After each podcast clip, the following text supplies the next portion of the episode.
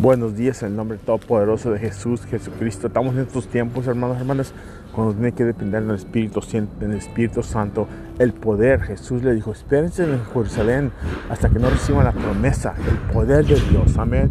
Para que se anime esta mañana, Proverbios 16.3 dice, comete todos tus caminos al Señor, tus planes, y Él te dará un suceso. Amén avanzarás. Dale a saber al Señor lo que estás haciendo para que te guíe en el camino que necesitas que ir, para que no hagas tantos error con error, con error, con error. Que Dios te bendiga y tengas un tremendo día. Amén.